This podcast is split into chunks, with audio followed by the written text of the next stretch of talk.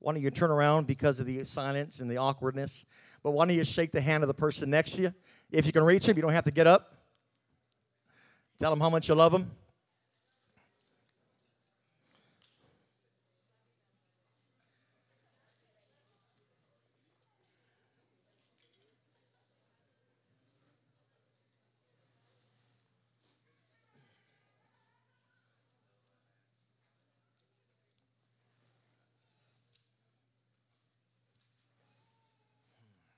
Look at your neighbor and ask your neighbor if they're ready. Are you guys ready? Uh, I'm going to do something a little bit different than I'm used to doing um, here on, I guess I would say, a Sunday morning. Um, I'm going to give a Bible study today. Is that all right? We're in church. Can I give a Bible study? Any disagreements on that? If you disagree, you, you might want, may not want to share it. Uh, you may be seated. Thank you for standing. Um, I'm going to go through a portion of Scripture. And um, after I'm done going through the portion of Scripture, um, I believe God's word is going to be spoken for this time um, and for this church. I'm giving you this Bible study because I feel like it is what God desires to happen uh, this morning. I told my wife, I said, I, I got two of the messages that I tried to preach and, uh, and God has continued to lead me back to this portion of Scripture. And it is in the book of Revelation, chapter 1. I'm going to put it up for you if you don't have your Bibles with you.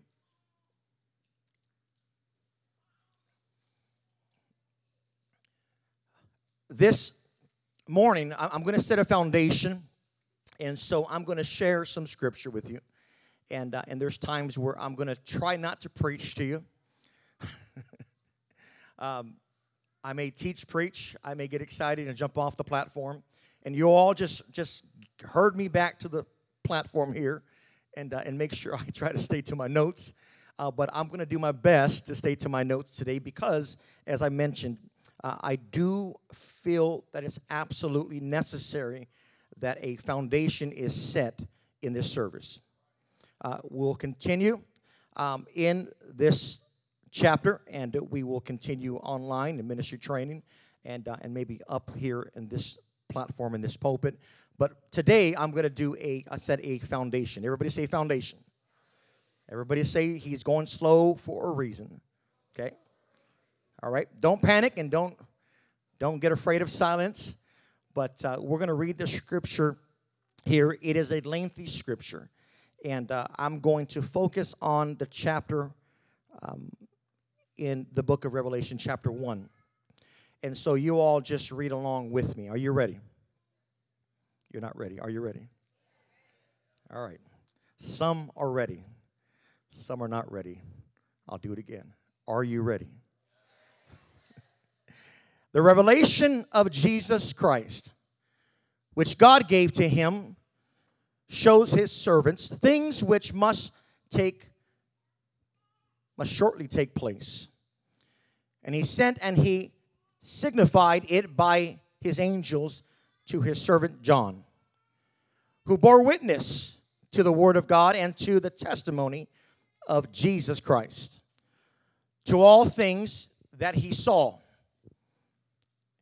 Here is the blessing in Revelation chapter 1 the Beatitudes, according to the scripture. Blessed is he who reads and those who hear the words of this prophecy. We're, we're, teaching this morning. Blessed is he who reads and those who hear the words of this prophecy and keep those things which are written in it, for the time is near. In verse 4, John to the seven churches which are in Asia, grace to you and peace from him who is who was, who is to come, and from the seven spirits who are before his throne. Not seven deities, but seven aspects or attributes of the character of Christ. And you can find that in the book of, of Elijah. And so in verse 5, it says, And from Jesus Christ, the faithful witness, he is a faithful one, the firstborn of the dead and the ruler over the kings of the earth. To him who loved us and washed us from our sins in his own blood.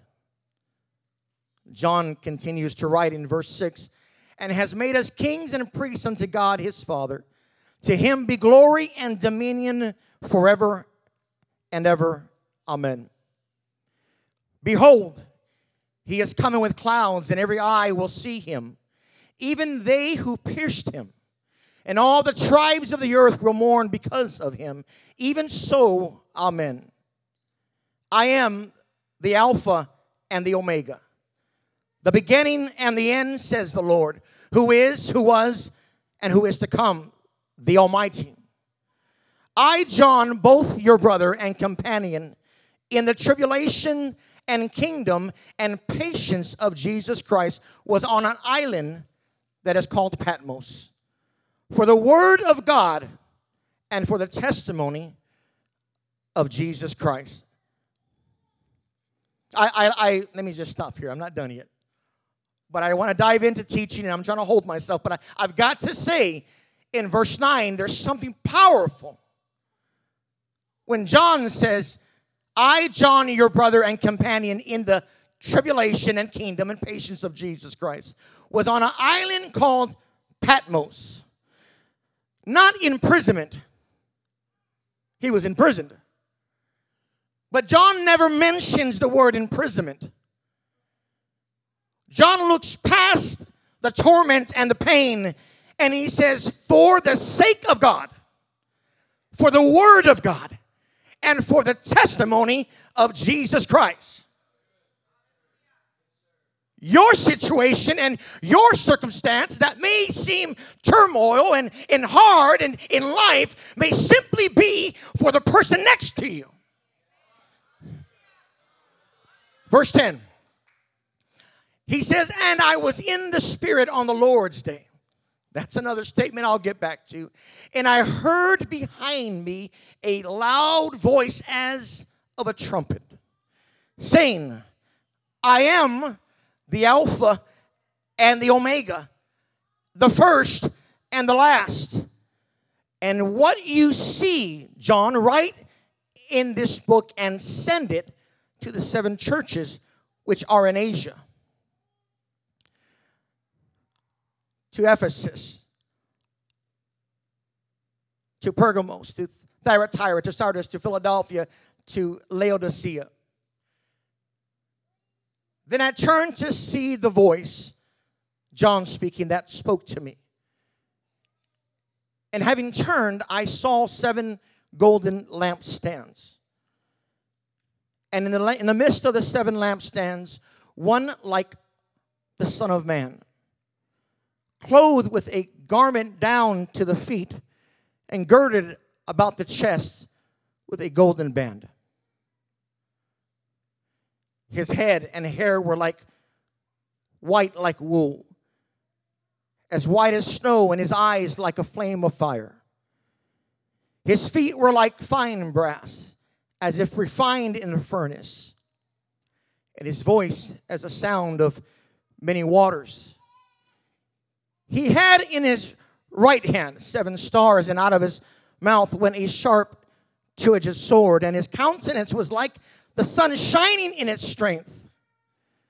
And when I saw him, I fell at his feet as dead. But he, he laid his hand, his right hand on me, saying to me, Do not be afraid. I am the first and I am the last. I am he who lives and was dead. And behold, I am alive forevermore. Amen. I have the keys to Hades and to death. At verse 19 of chapter 1, write the things which you have seen, and the things which are, and the things which will take place after this. There is one more scripture in this chapter that I'm going to hold off until the very end. It is verse 19 that gives us the understanding in the totality of the book of Revelation of three different divisions. The things which has seen is the first one. The second one, the things which are. And in the third, the things which shall be hereafter. Three divisions, they include the past, the present, and the future. This morning, we will focus on the things which thou hast seen. We see here in the scripture that many have stated this whole book as specifically on the island of Patmos is the place where the beginning of the end began. That's what you call a paradox, I believe, right? When the beginning of the end began. People look at Patmos in that sense because when this was given to the man of God, we could not go back, but through this word, we had to go forward. We had something to base that on. God delivered His word. God gave us insight. God gave us the revelation of what we know today as future events. And so on the island where John was imprisoned, when he received this revelation, it became the beginning of the end. Here in this study, I, I want for a few minutes to point out who this man John was before I get into this chapter. You see, John was known as John the Beloved. He was a man that followed after Christ. He was a disciple of Christ. He was a, a man that gave up everything he knew to follow after this man named Jesus. We find in the scripture that Jesus is walking He's walking on the shoreline of a sea called Galilee. And he goes, and Jesus is forming his leadership team, and he picks up two brothers. And as he continues on the shoreline, he sees two more, as the Bible says in the Gospels. They're mending their, their nets and they're, they're, they're cleaning their nets, and they're on their little boat, and they're doing what they do daily. And all of a sudden, Jesus reaches out to John and his brother, the sons of Zebedee. Uh, we know them as the sons of thunder. They were a rough group of men. But Jesus sees something in these people and he says, John, he says, follow me and I will make you a fisher of men. From that point forward, we, we see that, that John began to follow after him, leaving his family business, leaving his family wealth. It was said in the scripture that John was a very close friend to Jesus. Over six times in this, this gospel, we read that he was the beloved of Jesus. In other words, him and Jesus had a special friendship.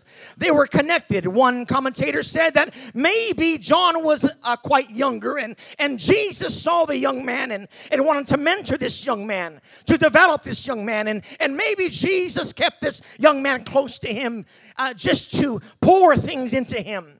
It was often said that Jesus and John were what is called bosom buddies. They, they were the, the group or the couple that leaned towards each other. John specifically leaning on the bosom of Christ during the Last Supper. We, we see uh, throughout the Bible and throughout the Word, the Gospels, and there so that, that John had this special relationship with Jesus. It was special. It was it was close. It was John it was John that witnessed the glory of God on the Mount of Transfiguration. He got a glimpse of the glory of God. It was, it was John that was with Jesus when Jesus was captured in the garden. It was John that followed uh, Jesus before he went to the cross. It was, it was John that followed him to the cross. It was John that was below the cross when, when Jesus was, was, was crucified. Here I go preaching again. Let's get back to teaching. It, it was, it was John. It was John that, that stood there and, and watched and, and, and, and was sorrowful when, they, when he saw Jesus.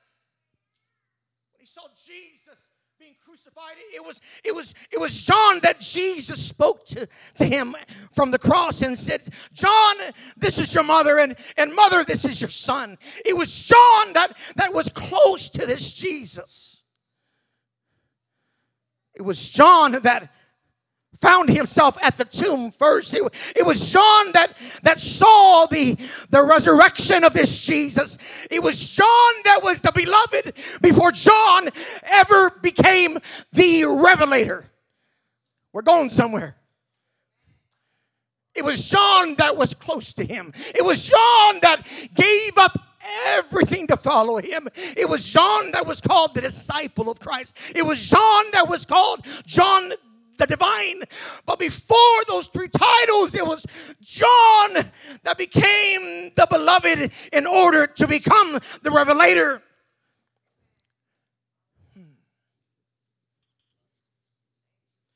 John, he knew him. John that wrote five books, one including the book of Revelation. He knew Christ personally. And he shared everything he knew about Jesus to everyone who would listen. John, the writer. The authorship of the book of Revelation, or the writer, the authorship is Christ. But the writer, it had to be a Jewish Christian. It was a writer that had a deep spiritual insight to who Christ was. John 1 In the beginning was a Word, and the Word was with God, and the Word was God. John later writes, And the Word became flesh and dwelt among us. John had a revelation of who Jesus was.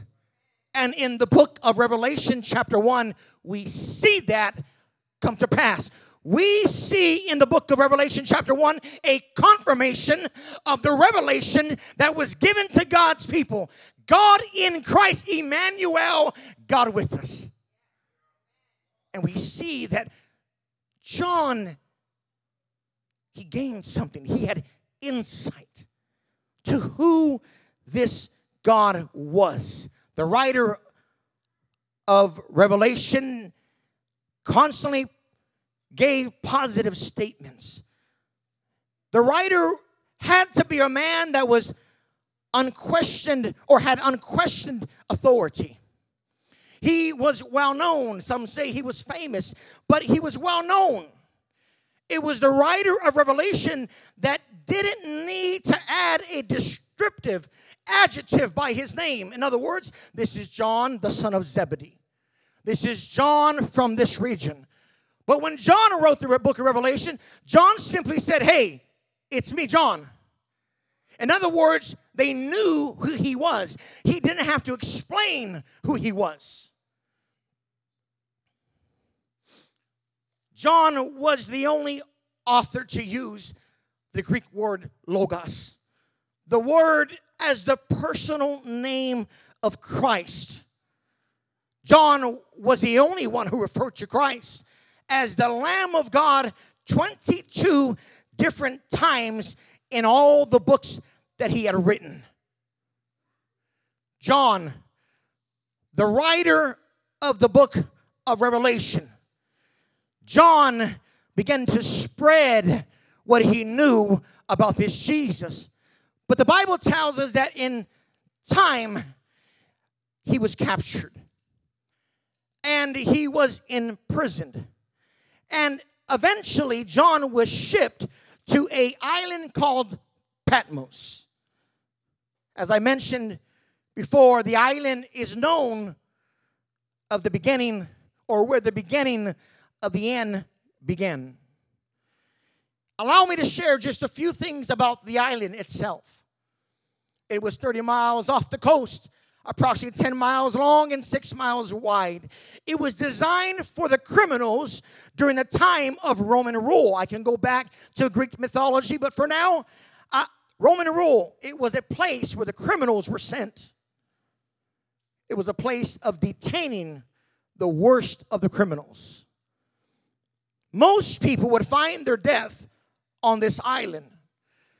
Prisoners had to feed themselves and, and prisoners had to defend themselves. The island itself consisted of volcanic hills and rocky grounds. There were no trees. It was a dry place and it was a barren place. John was banished to this island in approximately 95 AD and released a year and a half later.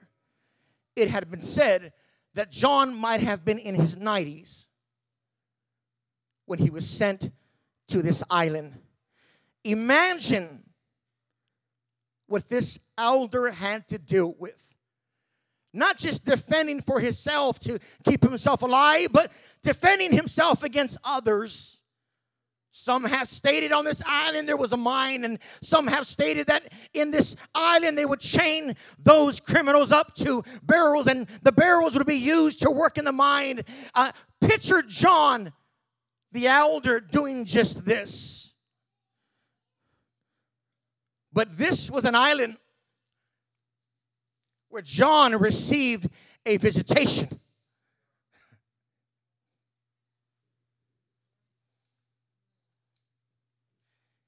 In a dry place. This is where John received a visitation. In a lonely place. This is where John received a revelation. When John felt where he was all alone. This is the place where he received a revelation. John, it is recorded that he received a vision. And in the scripture, John says, I was in the Spirit on the Lord's day. This is the only time in New Testament where the phrase is used on the Lord's Day. I, I don't believe personally that it was speaking of the day of God's judgment, but I, I, it wasn't commonly used. But what I do believe is that it was a day of worship like today, the Lord's Day. According to Acts chapters 20, verse 7, and 1 Corinthians 16 2, I do believe it was a time of the week where people gathered together. But despite, despite all that John encountered, John's focus was beyond the physical torment, the pain, the feelings, and the emotions despite the circumstance that John was in, that John was facing, his eyes were set above the circumstance. And the Bible says that he was in the Spirit. That amazes me. That, that blows my mind, Pastor Ron. The stuff that John had to go through you know, it reminds me of Paul and Silas. Despite the circumstance that Paul and Silas found themselves in, they were captured for preaching the truth, preaching the word. And the Bible says that that they landed themselves in the Philippian jail. And in the middle of the jail, they were highly watched. They were they were they were highly uh, looked upon, and and they were in high security in that jail. And the Bible tells us that that everybody had their eye on Paul and Silas, but the Bible tells us at midnight. You hear the the constant uh, uh, saying or phrase, but at midnight, Paul and Silas decided to look past what they were feeling. Paul and Silas they decided to look beyond the circumstance that they were in, and Paul and Silas began to focus on the thing that really mattered, and that was Jesus. And when they turned their focus to where they were at and on the King of Kings, the Bible says that at midnight there was an earthquake, and when this earthquake took place, the doors began to open, and Paul and Silas began to walk out free. I know it's a Bible study. Calm down, folks. Uh, but I just got to tell you that if you just look beyond where you're at and look at the one who is in charge, oh, I promise you, oh, you will see things happen in your life. Get past the feeling and the emotions of what you've got to deal with. Hey, I'm sorry you got to deal with this, that, and the other. We all got to deal with something.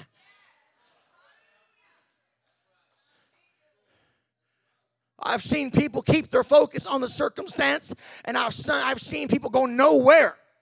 Nowhere but down. Nowhere but depressed. Nowhere. But when I see people, and I've learned, Pastor Ron, I've learned from people that gone through it. I have seen them put all their focus on Him. And whenever I see that, oh, I learn from them because now I can put my focus on Him despite what I'm feeling, despite what I'm going through. Bible says that Paul and Silas walked out of that jail doing the same thing that took them in. They were walked out soul winning. They walked out reaching for the jailer. The Bible says they baptized him and his family. I mean, they did not stop for nobody. Every opportunity they had, they kept continuing to do the will of God. They didn't lose your focus. As a matter of fact, they probably thought the jail time was a time of rest. and they probably thought, man, this is where we can just spend time with God. Let's get it, let's get some personal worship going. And when they did that, oh man, the earthquake happened. Oh, hallelujah. John. John.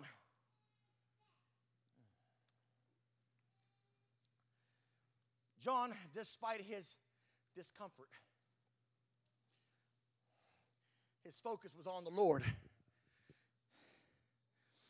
When John's focus was on the world, the word, the Lord, he received a supernatural visitation. I'm just setting a foundation, if that's okay. Let me get into the word now. The main point of this book that is given to John. Sister Lana, can you put that scripture up? Thank you, I appreciate it. The main point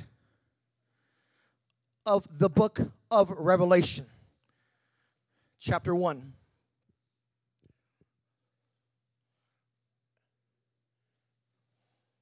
I want you to see it.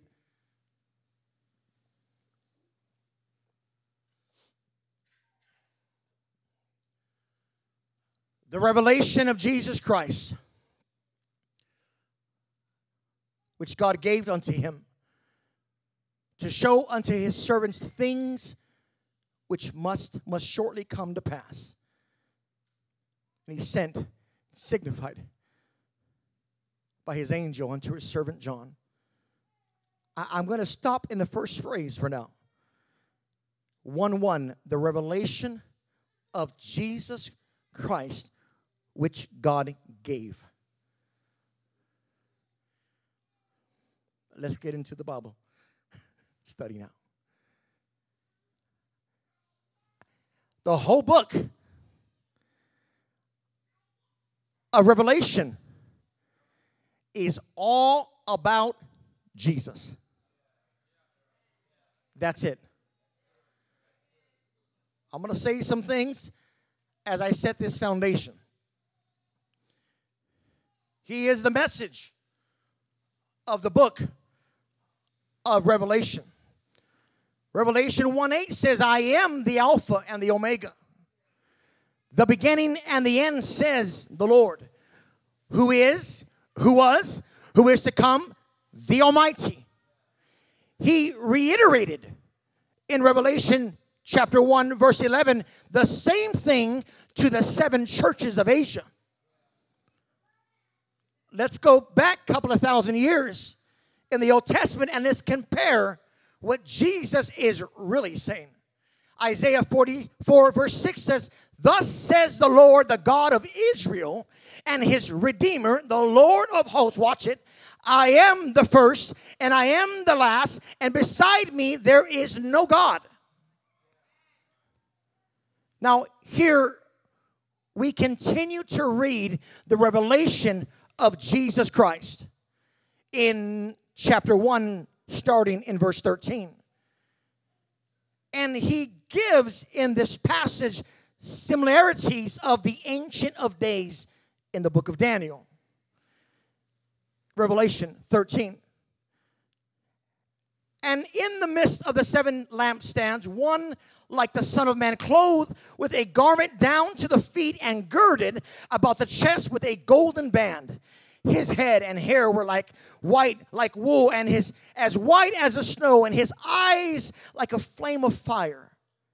His feet were like fine brass, as refined in a furnace, and his voice as a sound of many waters. And he had in his right hand seven stars. Out of his mouth went a sharp, two edged sword, and his countenance was like the sun shining in its strength.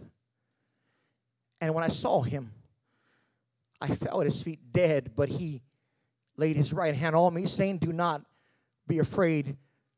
I am the first and the last.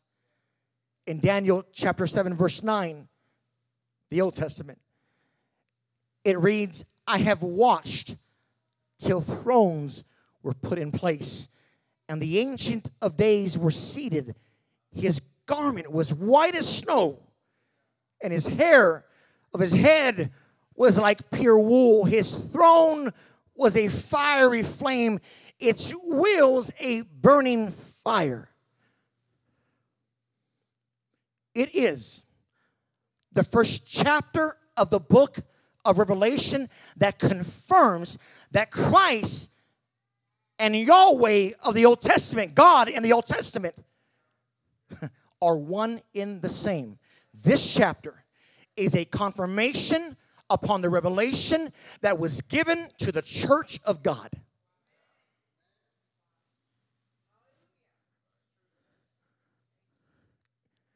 The primary focus of the book of Revelation is to describe the triumph of God's kingdom when Christ returns and establishes his kingdom upon this earth. It shows the judgment of Satan and the victory for God's people, the eternal reign of Christ and his people. That is the purpose of the book of Revelation. Now, too many times we we we we, we look at Armageddon. And man, that makes me nervous. we look at the dragon, we look at the Antichrist and the blood and, and all these uh, d- demonic spirits released. And, and we look at the seals and the bowls. And, and my God, that is all true. It is. We can never deny that stuff. It, it, it, is, it is our zeal to know what is going to happen in the future. But the book of Revelation is only based on the person of Christ Jesus.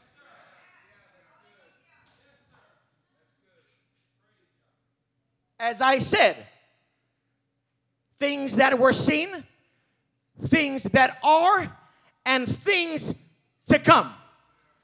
Things that have been seen, chapter 1. Things that are, chapter 2 to chapter 4. Things to come, 4 to the end of the book. Three divisions, three areas, all about Jesus the Christ.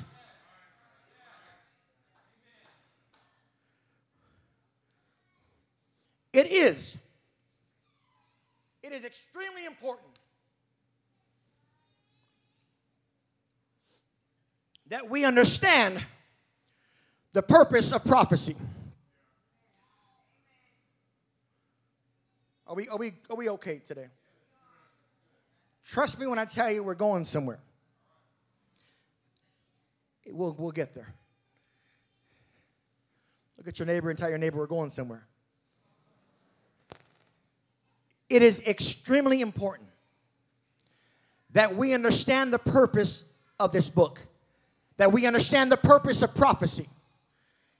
Prophecy, hear me now, throughout the book has always been to reveal Jesus the Christ, Jesus the promised one, Jesus the Redeemer, Jesus the Messiah. Christ means Messiah. Everything in this book is all about Jesus throughout the scriptures. I can start at Genesis 3:15, the promise of one that would come and crush the head of the serpent. It was the promise of the Redeemer. We can look at that all the way to the book of Revelation and see that every prophetic scripture was all about the Messiah, the one that would come and liberate God's people, the one that would come as a king and rule, the one that would set up his throne, the one that would take his people out of captivity. The book is all about the prophecy about Jesus the Christ, one that would come. Then we see that he came born in a cave, born in a manger, and that from that point on we begin to see the prophecy of the book being fulfilled. It is all about him. From the Old Testament to the Gospels, to the Gospels to the book of Revelation. It is the book of Revelation that introduces us to the glorified Christ the glorified Christ, and the revealing King of eternity. It is this book that is focused on the unveiling. It is this book that has a focus on judgment. It is this book that has a focus on justice. It is this book that has a focus on defeat and victory. It is this book, this book that has a focus on signals and symbols and visions and the glory of God and the end and the confirmation of who Jesus really is. I am the Alpha I am the beginning and I am the end. I am the king.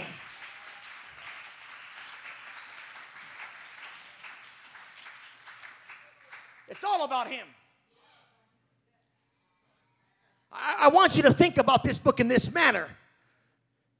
This book was written to a man named John to write. This book was written as the last letter to his church. And in the last letter to his church, Jesus just wanted his people to, he wanted to make sure they knew truly who he was. I, I so bad I want to continue, but I, I'm going to stop right here.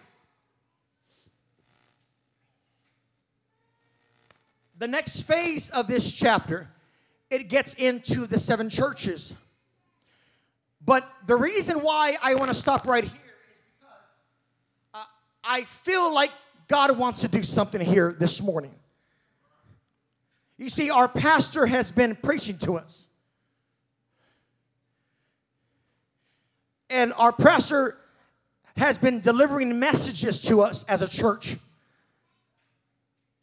We have witnessed probably the last five or six messages about the heart of worship. Really, it's been dealing with the heart. At least my heart, Sister Vivian.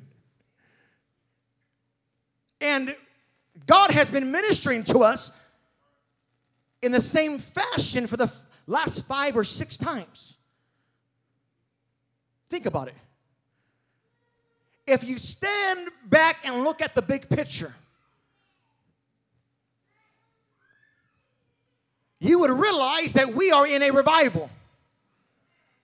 Now, I know to some that revival looks like people jumping off the walls and, and an influx of souls and, and, and, and the buses being filled and, and our cars being filled and, and so many great things. But revival doesn't necessarily mean that. See, revival, first and foremost, means uh, reviving the heart of a person who was once dead.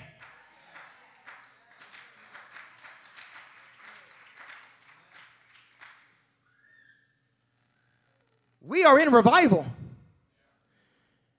And God has been dealing with hearts in this place, no matter what age you are, young or old, no matter how seasoned you are, God is dealing with each of our hearts where we are at. Look at the big picture. Take a step back and look at what God is doing in this church. God is positioning this church in a specific place for a specific time. Such a time as this, as it's often said, God desires to get you and I where we need to be in this specific time and this specific hour for something that is greater, something beyond, something we've never seen before. God, God, Pastor Kaiser, is actually answering our prayers. God has heard your cries, Brother Tap, and God is answering them. Brother Ben, God has heard your prayers and, and God is answering them. God has heard my cries at night and, and God is God is answering them. I say, God, bring revival and fill this place. God says, Tim, I've got to start with you first. So God is, is twisting my heart. God is, is twisting me all over the place, and, and God is speaking to me through different messages. And God is saying, Tim, you've got to align yourself with the word. You've got to get your heart right. You've got to put yourself in the place that God wants you to be. I don't know about you all, but I'm having a revival. And my God, I desire to grow with God. I desire to see more of God. I desire to be used more of God, but God has to work on me. He has to work on me. And He has to work on us. And so it is that God is doing just that. He's preparing a church for the end time. He's checking our heart to see where we're at. He's, he's making sure that our thinking is right. He's making sure that our focus is where it should be on Him. He's making sure our priorities are where they should be in Him. And so God has been using our pastor to speak about the heart of worship or where we're at, where we shouldn't be, and where we need to be. Because we have learned that true worship isn't necessarily coming up here and clapping your hands. That's a part of it. But we have learned that true worship is how we live our life daily. I'm excited to be a part of a church that has a vision. I'm excited to be a part of a church, even though it hurts. It hurts. But I'm excited to be a part of a church that is having a revival. My God, it hurts. Change hurts having to change ideas, having to change habits, having to change your lifestyle, it's uncomfortable and yes, it hurts. But my God, I want to be in revival. I want it.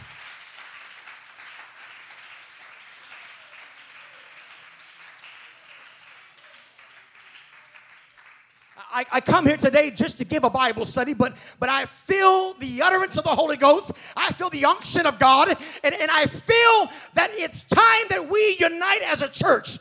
Oh, the God is speaking to our pastor, and the pastor of this church is trying to stir the people in the right direction.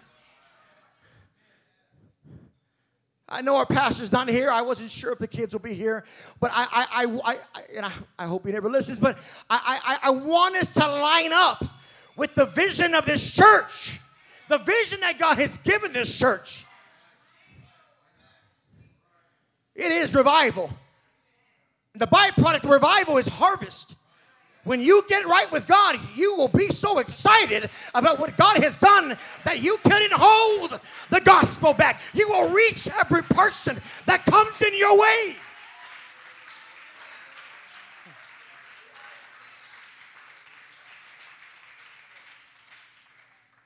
I asked myself, Brother Tim, I said, how is this message going to end this morning? And, and I wasn't quite sure. I wasn't quite sure, but I felt in the Holy Ghost to speak on chapter one.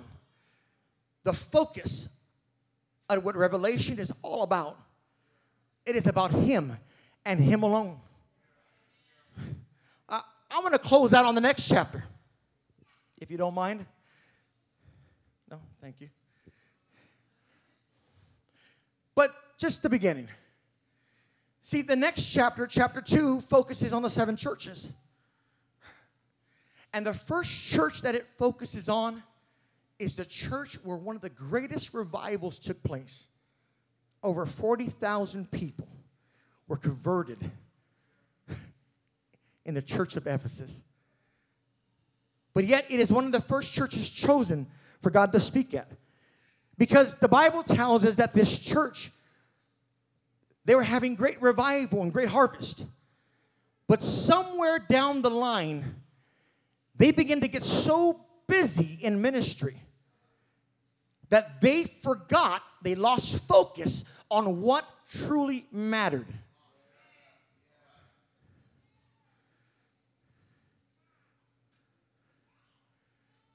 The Bible calls it their first love.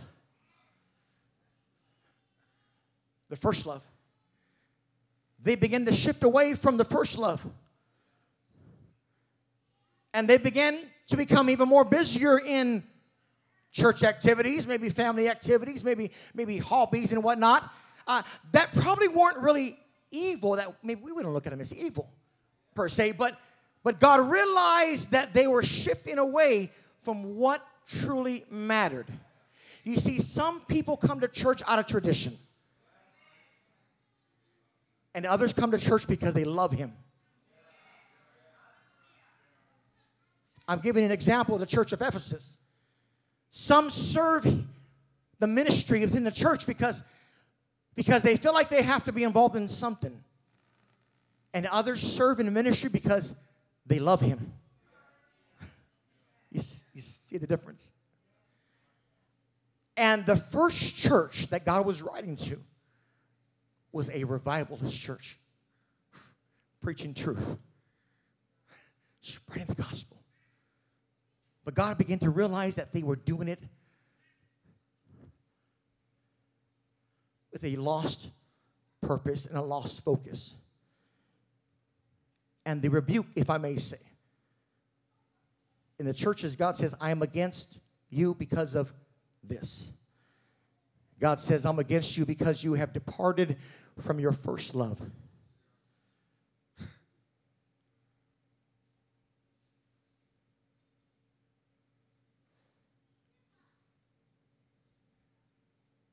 God forbid we be a church that departs from our first love.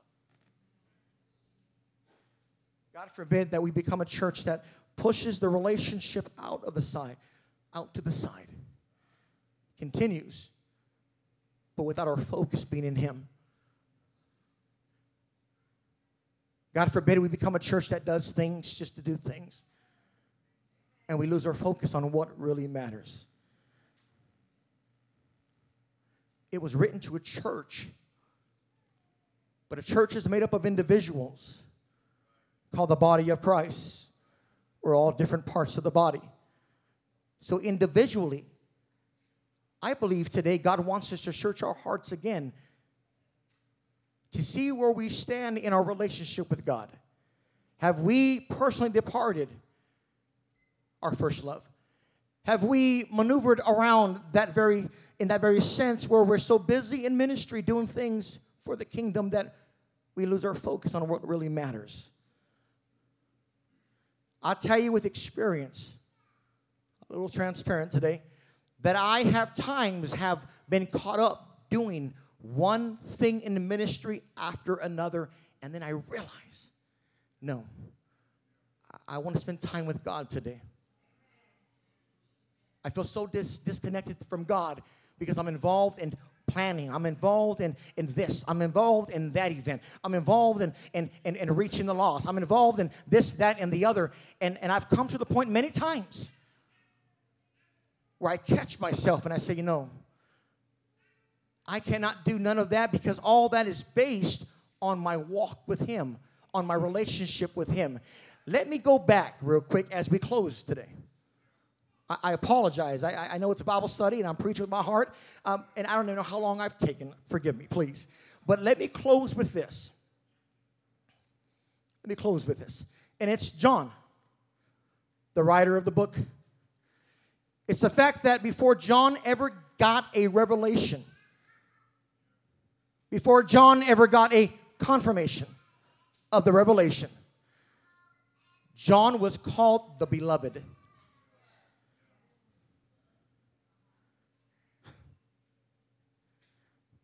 There's a place that God wants us to be. Because in that place of being the beloved, we will see things. God will show us things. We will have visitations of, as Pastor mentioned, the glory of God in ways, in forms that we've never imagined. But all that is based on the beloved.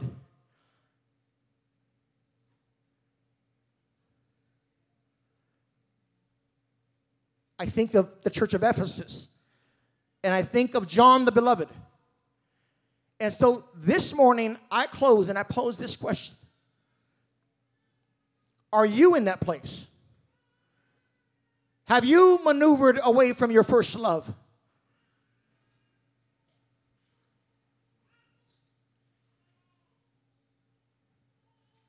Have you put priorities above your focus of, on God? Have you been so busy in life or ministry that you have been convinced at times that that's enough?